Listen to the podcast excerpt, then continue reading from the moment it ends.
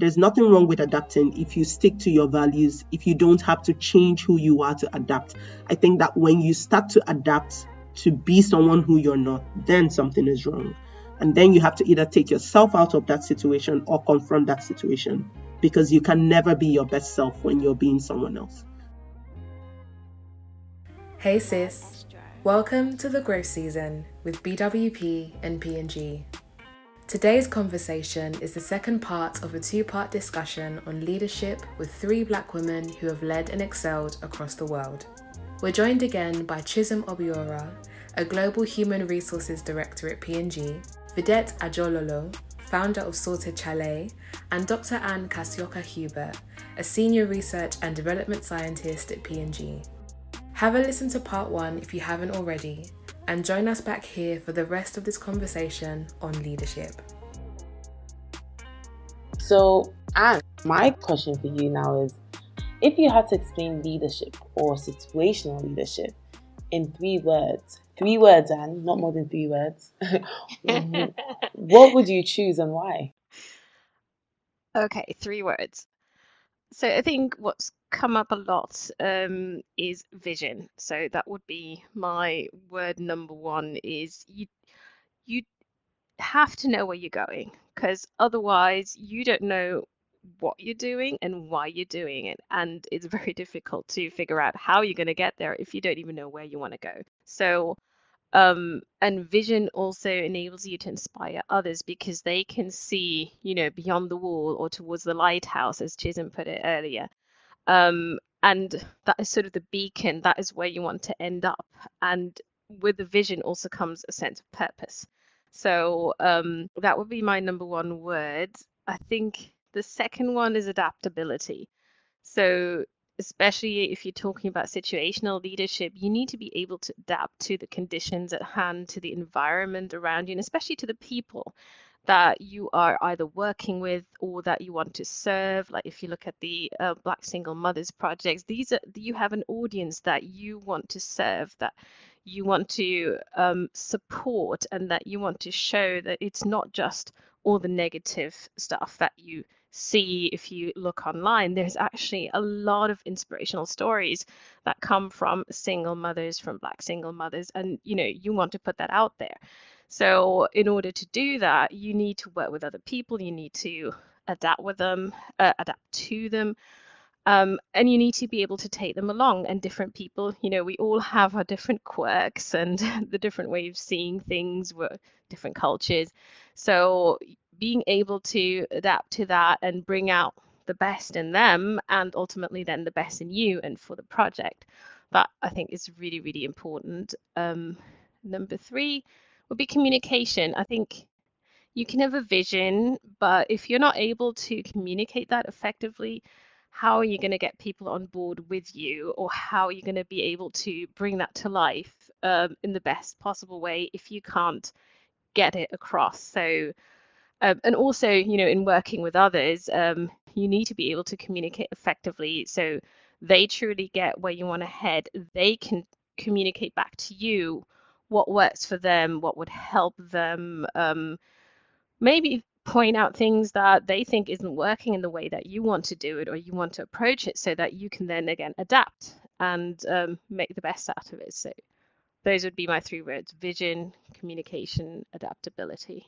Um, Chisom, I'm keen to hear which three words would explain leadership or situational leadership to you. Thanks, Anne. First, I love the choice of the three words that you've um, you've used. I'd build off the word adaptability that you shared, and maybe the spin I would add to that would be tailor-made, you know, customized. And I think for me, that comes that means that with situational leadership, you need to recognize that because it's situational, it really would look different for different people, right? So you need to be able to customize it for the recipient or for the audience or for the situation in itself. So just knowing that leadership could look different, I mean, this in no way means that your values change or you know what's important for you as a leader but just how you bring that on and how you communicate that and how you enroll people and how you engage people just could look different. And and yeah, so I think my first word would be, you know, tailor-made or customized. The second one I would go with would be time bound because also I think when I think situational leadership, it's the recognition that with time things kind of evolve, right? So also being able to recognize that the time when the next change or the next shift or you know the next pivot needs to happen is critical because even with managing people, I would say you know, sometimes you see that people have grown beyond kind of like the style that you had, and you kind of need to adapt your style now to lead lead them in a different way, right? So, so I think there's a, a big time bound element to that, and critical for every leader to recognize when that happens and when that next phase is needed. The last word I would go with would be I'll go with accepting. I wish I could find a better word for this, but I'll use the word accepting and in a way, that also means trust, right? But it's just accepting that as a leader, sometimes the outcome that you want may not necessarily be the outcome that you get, right? But focusing on, you know, the main vision and the objective, and then recognizing that this could play itself out in many different ways because you're dealing with many different people and this could look very different and you are even different from probably when you started the project to where you are just based on the things that you've learned, right? So just learning to accept, you know, and grow with the process, I think for me would be another word that comes to mind when I think leadership or situational leadership. Vidette, can you share what comes to mind for you? What three words come to mind when you think leadership or situational leadership? So I'm going to make my three words a sentence because this this sentence has stuck out to me so I think it's reduction of ego. Um, and I say I say those three words in a sentence because I, I think I, I, I honestly just think that that captures what leadership means because when you're a leader, it's easy to experience moments of power trip. And in order to work with people, your ego needs to not be in the picture at all. But simultaneously, you need to know when to stamp your authority. I feel like if you reduce your ego 90% of the time, you don't need to stamp your authority because they know they have respect for you and they have respect for how you, you push. And I think most of the issues that stem out of result of um, bad leadership is as a result of an increased ego. So when we see leaders who are leading the world to destruction in their their countries as a result of COVID nineteen, um, you normally will find that most of them just didn't they had too much ego to listen to the advisors to believe that covid-19 could be a big situation and could be very detrimental to their countries and most of them have too much ego to accept that this is something that can affect them um, in their countries and i think ego is often the reason why leaders fail so for me, when I think about what leadership is, I think it is the reduction of ego. Yeah. On that note, um, Anne, um, what core values did you have to step into to become a leader? So I think there is there is a ton, and I'm going to try and stick to um, not too many like before with the three words. Um, so I think one is, and I'm going back to communication. Um, I guess also transparency that comes with it is, you know, you need to be clear what you're doing and why you're doing that. And that's irrespective of whether you're leading a team or you're leading yourself, you know.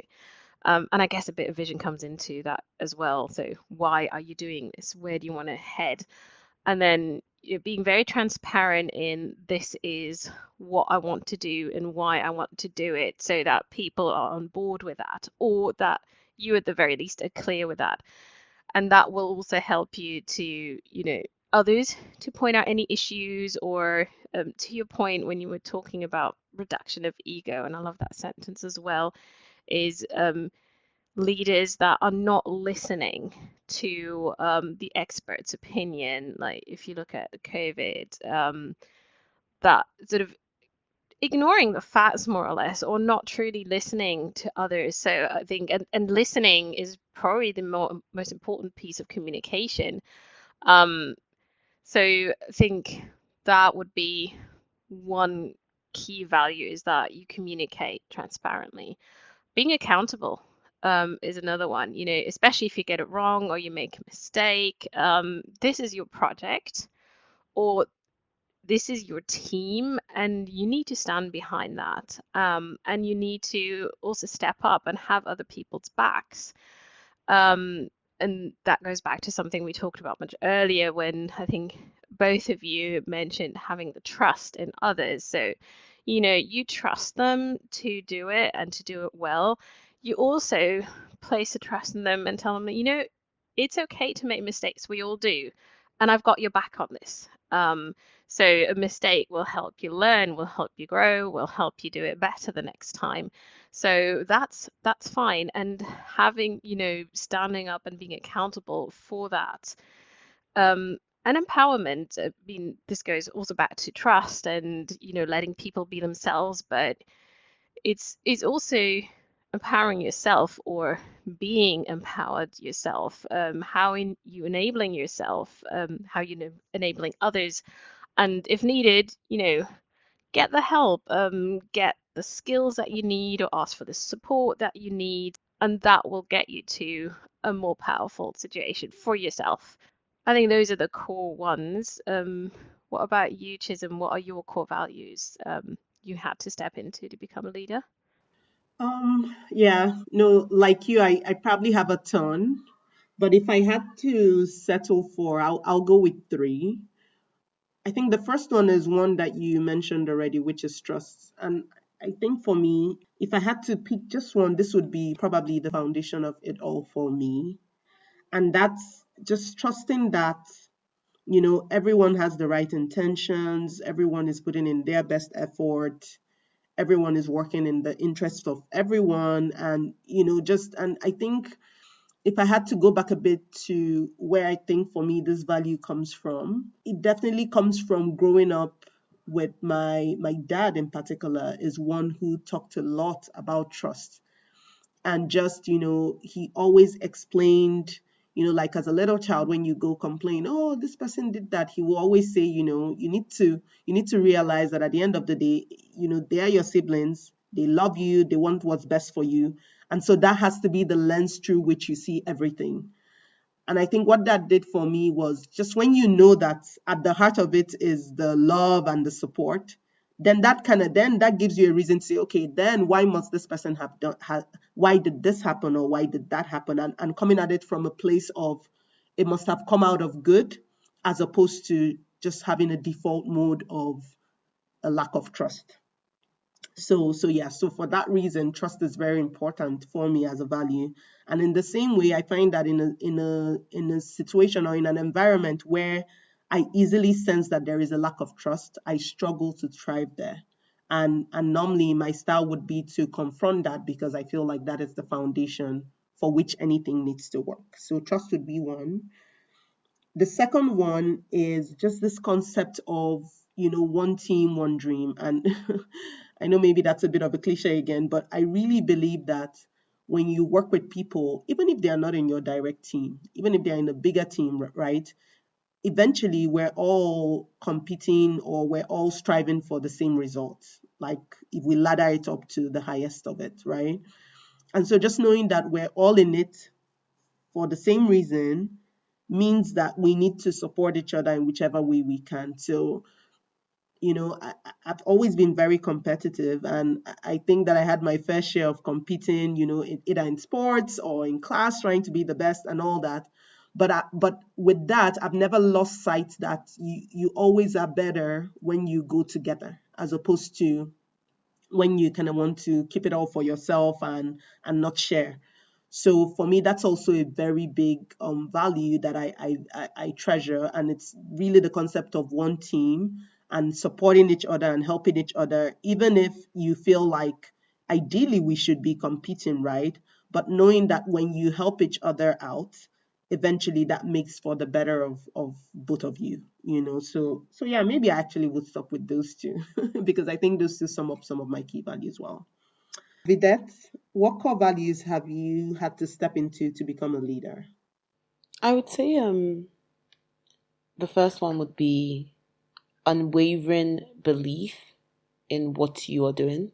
So in in a sense i think leadership especially when you're leading yourself or you're leading teams requires you to be a little bit delusional in a sense because you might you will face situations where your idea might come across as impossible or you might feel like as if you you're incapable of succeeding.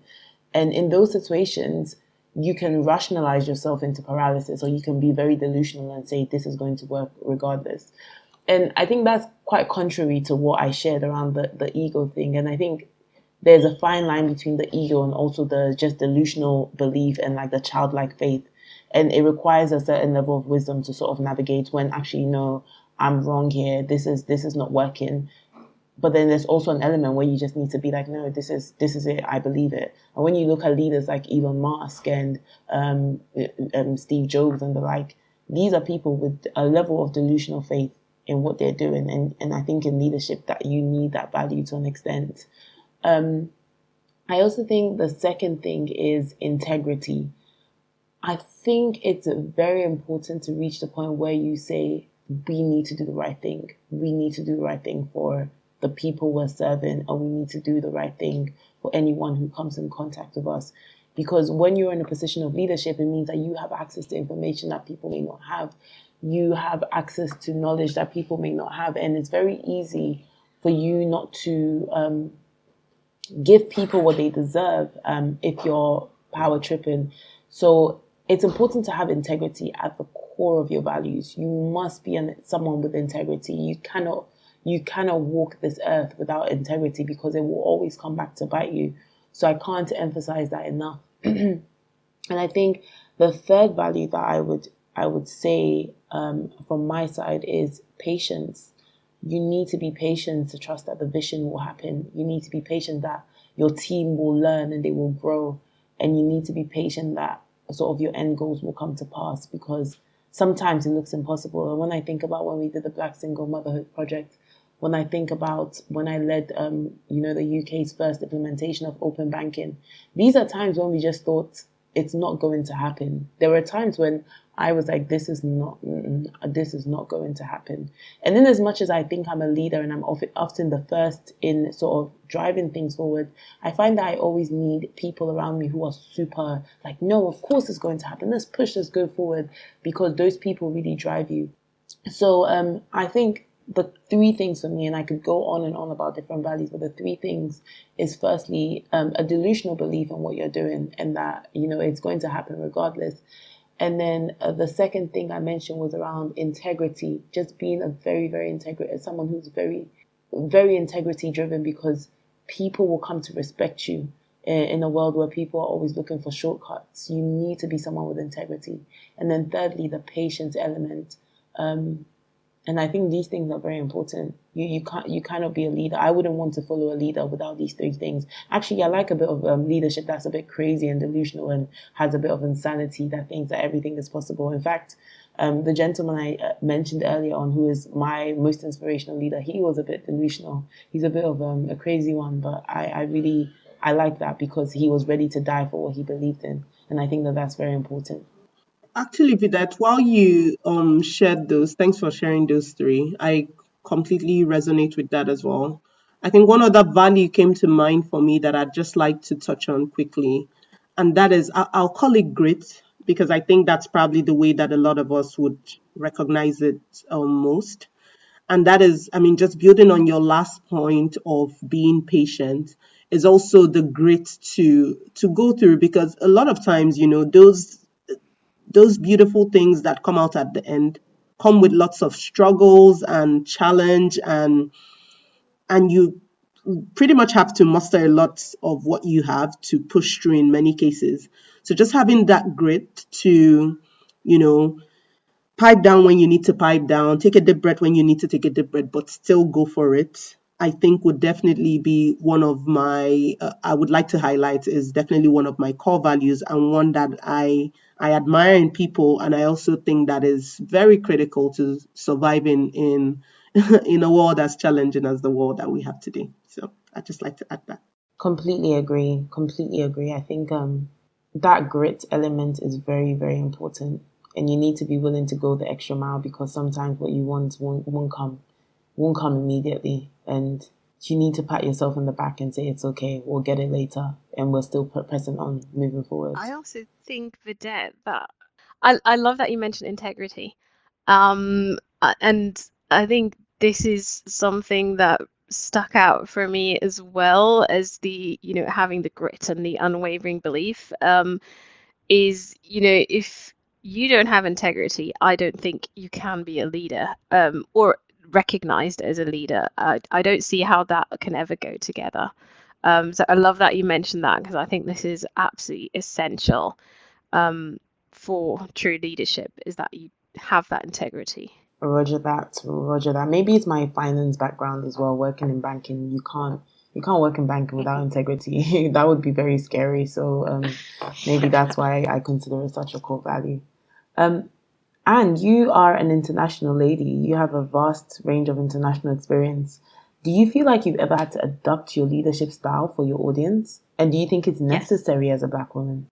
So yes, most definitely, I have had to adapt um, my leadership style or even my style of working, depending on the audience. And I think um, you know the first time I realized that is when I'm German. Um, so when I went to the UK, and um, the way that people work in the UK, the culture is actually quite different to how we do it in Germany. So you know, if I want to move things along, um, if I want people to be on board with what I want to do and where I want to go, I need to adapt and I need to adapt my communication style and I need to adapt my working style that I get them on board so that they get me and they get what I want to do. And I mean, they have to adapt to me to a certain extent as well. I think it goes both ways. It's not that one person has to completely, you know, adapt to the rest. Um, and I think we all do a bit of that. And to be effective, we have to do a bit of that. Um, and similarly, you know, I've worked in different institutions in in Germany, and each of them was quite unique. And I think it's not just the country or um, where you are in terms of you know a nation. It's also the culture that an organization brings. Like, so each organization has a very unique culture that is shaped by the people that are there, but it's also shaped by the nature of the work. And you have to be able to adapt to that to be effective and to lead effectively. Um, and to your point on whether I think it was necessary to do so as a Black woman, I don't think so.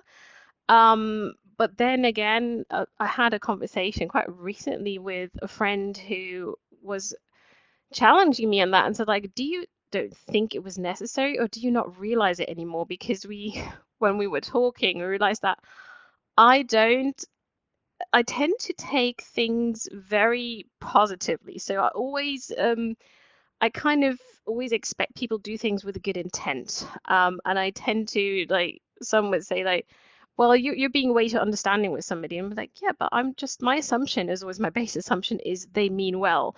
So I, she was saying like, do you think you sometimes don't realize sort of the subtle cues or something? And I think there might be an element to that. Um, it's not necessarily a bad thing. It served me quite well because it saved me, I guess, from uh, quite a bit of pain in in some cases because my assumption was always like, yeah, they mean well, or they didn't mean that in a in a bad way. Um, but I think for me, it was more adapting to different cultures in the sense of different um, countries and different working styles and organizations more than adapting because I am a Black woman um, and adapting to a predominantly white um, environment or a predominantly white and male environment in some cases. So I think that that is actually very difficult to answer because my friend also pointed out that I can be a bit oblivious to some of the subtle cues and things going on there and it was like yeah I can be also a bit single-minded if I'm if I want to go somewhere that I will you know sort of navigate that. Um, and because I've been doing it since I was little, I sometimes don't even realize how much I'm adapting and realize why I'm doing it. I just read the situation, think like, okay, maybe I need to approach this a different way. And it happens without me even being really conscious of it. Um, I hope that answers um, your question, Vidette. And I'm wondering, um, Chisom, how was it for you? Um, so do you feel you had to adapt and did you feel that you had to adapt possibly more because you're a black woman yeah it is a difficult question to answer i, I must say and actually I, I pondered while you were talking on you know your point on is it adapting because i'm a black woman or just adapting because the cultures are different and i probably think it's a bit of both right I, I wouldn't eliminate the impact of being a black woman or said differently, being a minority, right? Because I think that what played a big role, and if I use the example of when I moved from Nigeria to work here in Geneva, I mean, it's the same company. I, I, I didn't switch companies. And in many ways, the values, the purpose, values, and principles of the company, it is exactly the same, regardless of where you find yourself. But I think what was interesting for me was just going from, you know, an African culture, a Nigerian culture in a Nigerian office where we had predominantly Nigerians to working in a more international um, headquarter office where we had more Europeans, I would say. There was lots of culture differences I think one of the earliest memories that come to mind for me was even just walking into the office. Like in the Nigeria office, I would remember that. I mean, just right from the gate, you know, you're saying hi to the gate man or to the receptionist. You know, you're probably asking about her daughter because you know her daughter. And, you know, you get into the office, you're chit chatting. I mean, some people just walking from the door to their desk probably make like five stops just chit chatting up and down before you know it's a very jovial fun happy everyone knows each other kind of culture and then you know i moved here where i remember the first day showing up at, at work and being at the elevator and then everyone just walks in and just you know either looks down at their phones or i wasn't sure like should you say good morning should like don't they say hi to each other you know i did I did find that quite strange. And eventually, because I worked with an India, Middle East, and African team, even though we were in the Geneva office, we still had that very IMEA culture that I described earlier, right? So you would always walk into our side of the office and there'll be lots of noise, people chatting, sitting on desks, talking, you know, as opposed to using huddle rooms. And you'd see just the other side of the floor, very quiet, and people talking in very hushed voices, going into huddle rooms for even five second discussions, you know. So, um, so yeah, I think just that culture part has a lot to in terms of how it influences you and helps you adapt or forces you to adapt.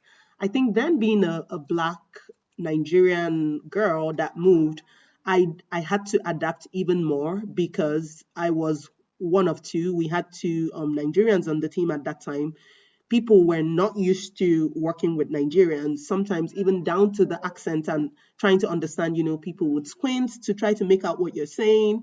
So I, I did find that I had to adapt adapt quite a bit to to feel like I was able to fit in.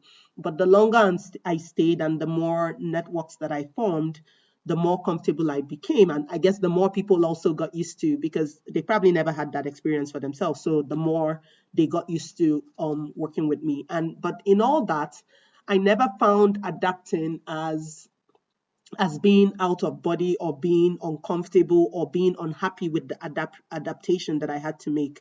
It was it was also for me part of my growth because I had to also learn to work with different people as they learn to work with me. I would give one example though of when I found that I had to try to adapt my style again because I was a minority. And this time it didn't feel good, right? Just because it was out of my values. And that's with, um, I started to do an MBA program, I won't say where. And I had to go in at some point to the school to have like this interaction with other students. And I remember being in a group that was, I mean, I was the only black female on that group. And the the the group was, I mean, I think hostile would be the word that I'd used to describe kind of like how I felt. People never listened to me. Um, people would speak over me you know I, I, had to fight for like this is the first experience i had where i actually had to fight for my space to speak or say oh no i'm still talking can you you know i i i've heard of people have people who've had to do that but this was for me the first time i had to do that myself and at a point i tried to I tried a lot to adapt because I tried to not speak up as much. I tried to speak in a different tone, but at some point I felt really uncomfortable because I, I could see then that I was going out of my values. I was trying to be someone that I was not, and that's why it didn't feel good.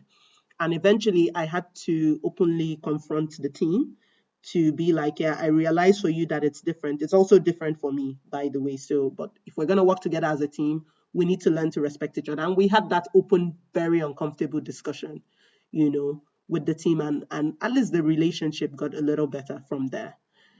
So so yeah, so I think what I'd I'd say just to summarize, because I know I've said a lot, is I've had situations where I had to adapt. I think that being a black woman played a big role there just because I was the minority. I think that if you found if I found myself where I wasn't the minority, then I, I even being a black woman wouldn't mean that I had to adapt. But just being in an international experience where I found myself as a minority meant that I had to adapt. But with that, I think there's nothing wrong with adapting if you stick to your values, if you don't have to change who you are to adapt. I think that when you start to adapt to be someone who you're not, then something is wrong.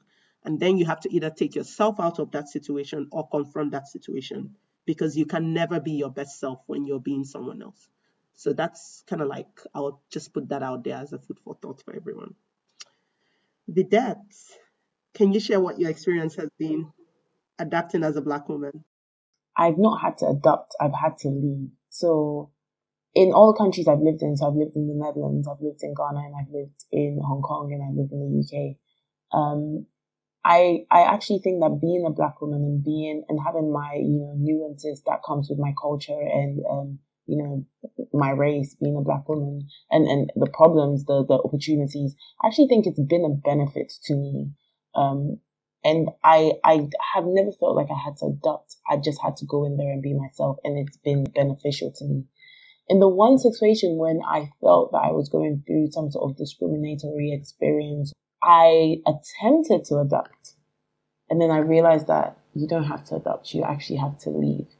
Because I am not in the business of um, fighting people or changing systems that are that are going to be impossible to change. So um, I think sometimes you need to know what battles you should be fighting, and that battle was not a battle I was going to fight.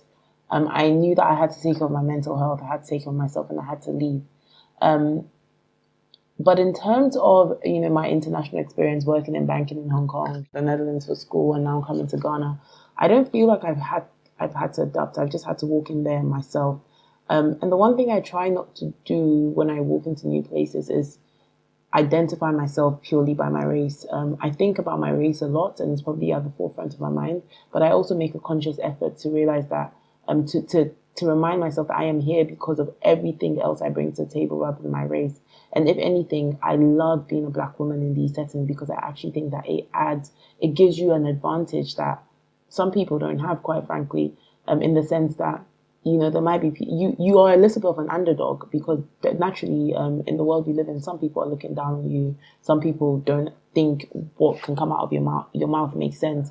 But then you go in there and, you know, you go in there with your pride and you go in there and you sit down on that table and you tell them everything that you know and you, you bring your best foot to the table um, actually it's, it's it's nice to be the underdog because you ended up you end up outshining everyone else so for me even the challenges that come with being a black person in, in an all-white world has been in a sense beneficial i've been in um, in Hong Kong in my um, my work my workspace at the time I was the only black person on the floor probably one of four black people in the whole you know, Hong Kong office. Um, and and for me, that in, in in combination with my talent made me shine because it's one I'm so easy to identify. And when I'm meeting people for a meeting, I'm like, oh, I'm the black girl with bald head. Um, you find me easily. And then, you know, when you're doing a good job, people can easily identify you. So I don't think I've had to adopt my leadership style in any setting because of being a black woman. I've had to adapt my leadership style because of the culture of that setting. So in Hong Kong, for instance, people don't enjoy having meetings at lunchtime. So as a leader, you cannot be putting meetings at lunchtime. It wasn't about me as a black woman, it was about their culture and respecting their culture and valuing their culture and making sure that people could see that you're giving effort and respect to their culture.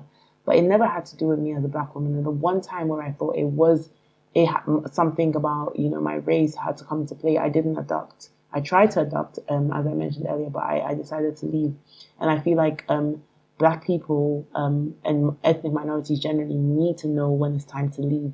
Um, sometimes it's, it's not worth fighting. And one of my white bosses said to me that, you know, the one thing I've realized about bad bosses is you don't you don't try and change bad bosses, you leave. Um, and I think too many times we try to change bad bad organization and bad bosses. Sometimes it's not worth it. Sometimes it's better to leave. And I think that goes back to your point is pick your battles wisely, right? Um, that you can get really run down like um, trying to fight something that is impossible or at least you know is going to drain you completely and um and i like how you you said you know that it, in some case maybe i don't need to adapt and maybe i can use it to my advantage um and actually you know be who i am and have that work for me that I'm not going to adapt. And that's uh, it's definitely something I'm going to take along from this conversation. Yeah, I think that sometimes it's very important to remember remember who you are and what you need to do to make things work. Um, so I've got one final question, and Anne, I start with you as usual. What's one thing you would say to the woman coming up behind you? So I think maybe the first thing, and this is um, maybe not about being a leader per se, but the first thing is get support. I think um, it's, you know, even if you're in a position of leadership, it's not about doing everything yourself, knowing everything, having all the answers. And, and we spoke about that quite a lot, how important it is to listen.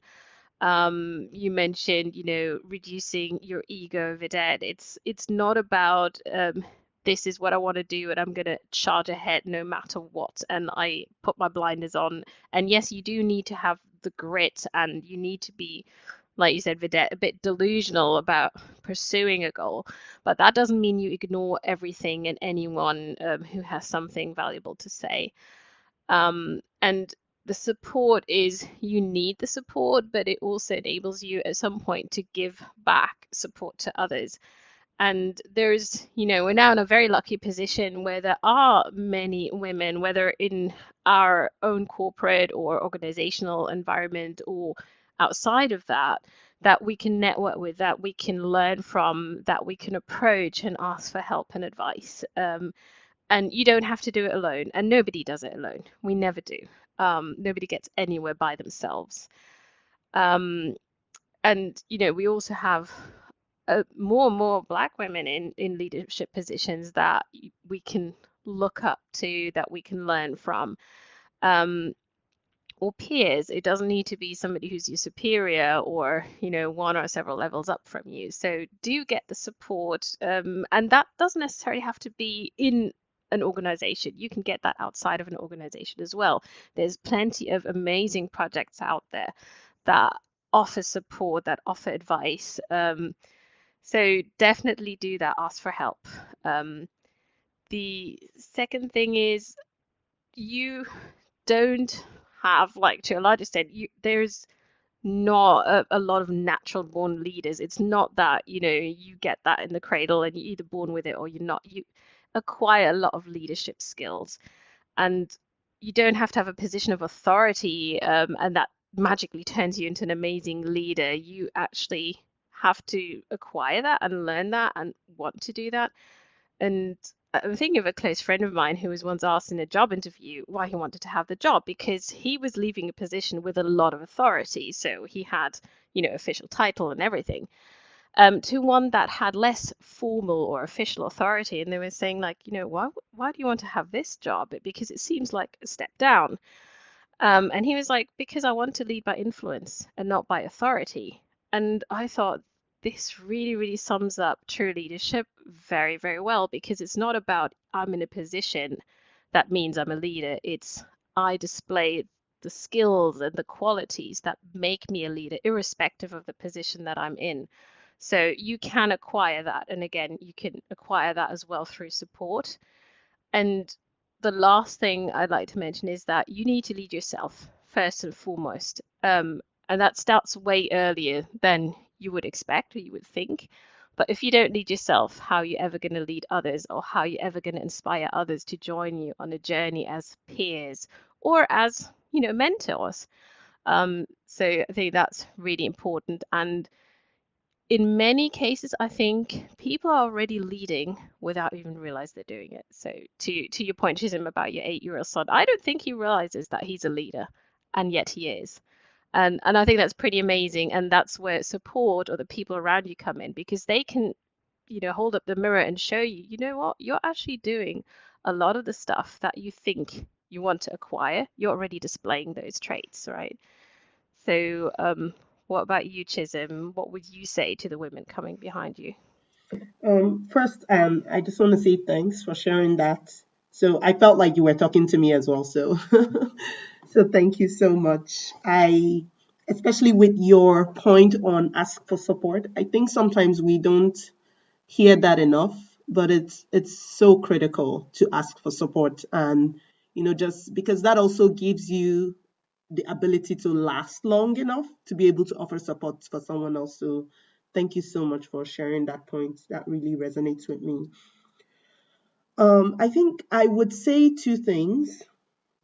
The first one is, I mean, maybe because I work in human resources, who knows, but I, I feel like just understanding yourself and just self awareness and there are many you know tools and ways that you can get to doing this but i really think that being able to know deep down who you are what drives you what motivates you what what keeps you awake at night what it is you would do for no money what it is you don't want to do you know and and sometimes it sounds like really hard like oh how do i know everything about myself. I, I think it's more learning yourself, but giving yourself that space to acknowledge that this is who I am, you know. And some people do it through journaling at the end of the day, some people do it through self assessment tests. But I, I think in whatever way that you can, some people do it through asking friends and family and, you know, people who know them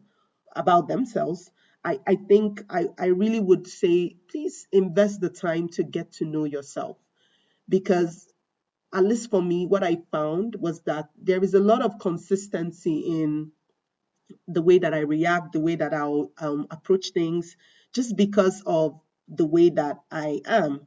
And so just knowing that kind of helped me to better understand why I'm I could approach something the way that I will or why I would react the way that I do. And then that helps me to better tailor or even in advance be able to to kind of complement my behavior just just by knowing that this is the way that that that situation would play out so i would say invest in yourself know yourself because i think that also comes with because think about it when you know someone ultimately you can trust that person. So i think knowing yourself helps you to trust yourself as well and believe in yourself and know that you know that like i said before you got this.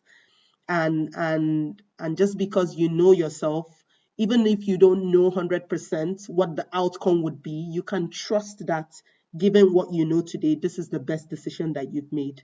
And then your your you can also then live with the outcome that that's that comes as a result. So that would be the first thing that i would say.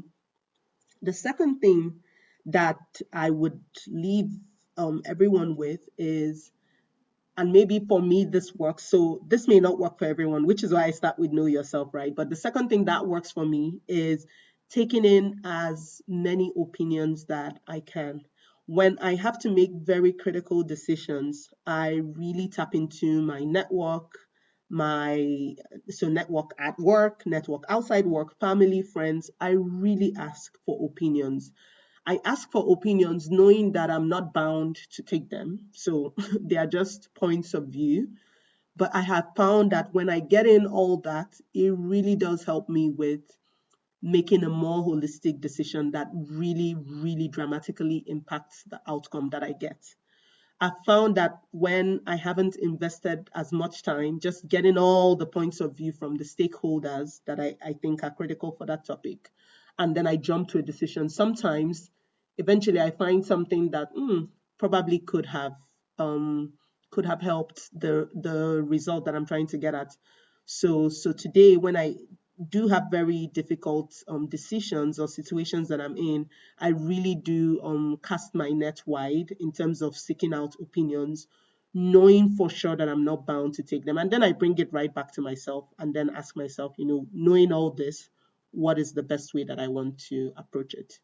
So, so I would say, please don't be afraid to ask questions, ask for opinions. Don't feel like you're bound to take them, but take, but learn and take all those points of view. That definitely helps you with the outcome as you make your decision. Um, Vidette, I'd like to hear from you as well. What's the one thing that you would say? I know I haven't said one thing, but what's the thing that you would say to women coming up behind? I've been loving everything that you and Anne have shared. One thing you said, ask for opinions knowing that you are not bound to take them. And I think that this is so critical because sometimes people think just because you ask for their opinions, you're going to take it. No, I'm, I'm doing user research, relax. but I really, I think that that's an important thing to emphasize. Um, for me, the one thing I would say is that believe in yourself. Believe in yourself. Believe in yourself. Believe in yourself. it's, it's it's so cliche and we always say it believe in yourself but oh my god if we just believed in ourselves a little bit more um, the things we would achieve the things we would achieve um, and i think most people most people think they have to be experts to get things done. No you just have to have belief and be be curious be ready to like you know break things smash things build it back up um, and, and make it work. But if i had the belief I have in myself now when I start some of the projects I was doing or when I was in, in, in my early days um, in, in, in employment. Oh my God. So when I see young women, I'm like, it doesn't matter your age. It doesn't matter. It doesn't matter where you are in life. Everything that you want to do, you can do it. You just need to put your mind to it. You need to have relentless focus and relentless resourcefulness. Um, so yeah, to keep it short, my advice would be believe in yourself. Simple. So, yeah, that's it, I guess, ladies. Thank you. Oh, yeah, sharing. no, I definitely will echo that. Thank you so much.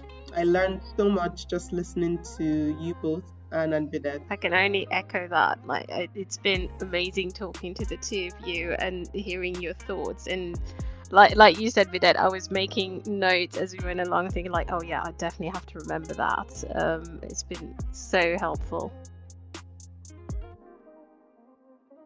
Thank you for listening to this episode. Since this is the growth season, we want you to reflect and grow with each episode. So, we've left some questions in the description curated to help you reflect on your leadership. We'd encourage you to dig deep and reflect on them throughout the week. Be sure to follow Chisom, Vidette, Anne, and BWP on our socials, and see you next time.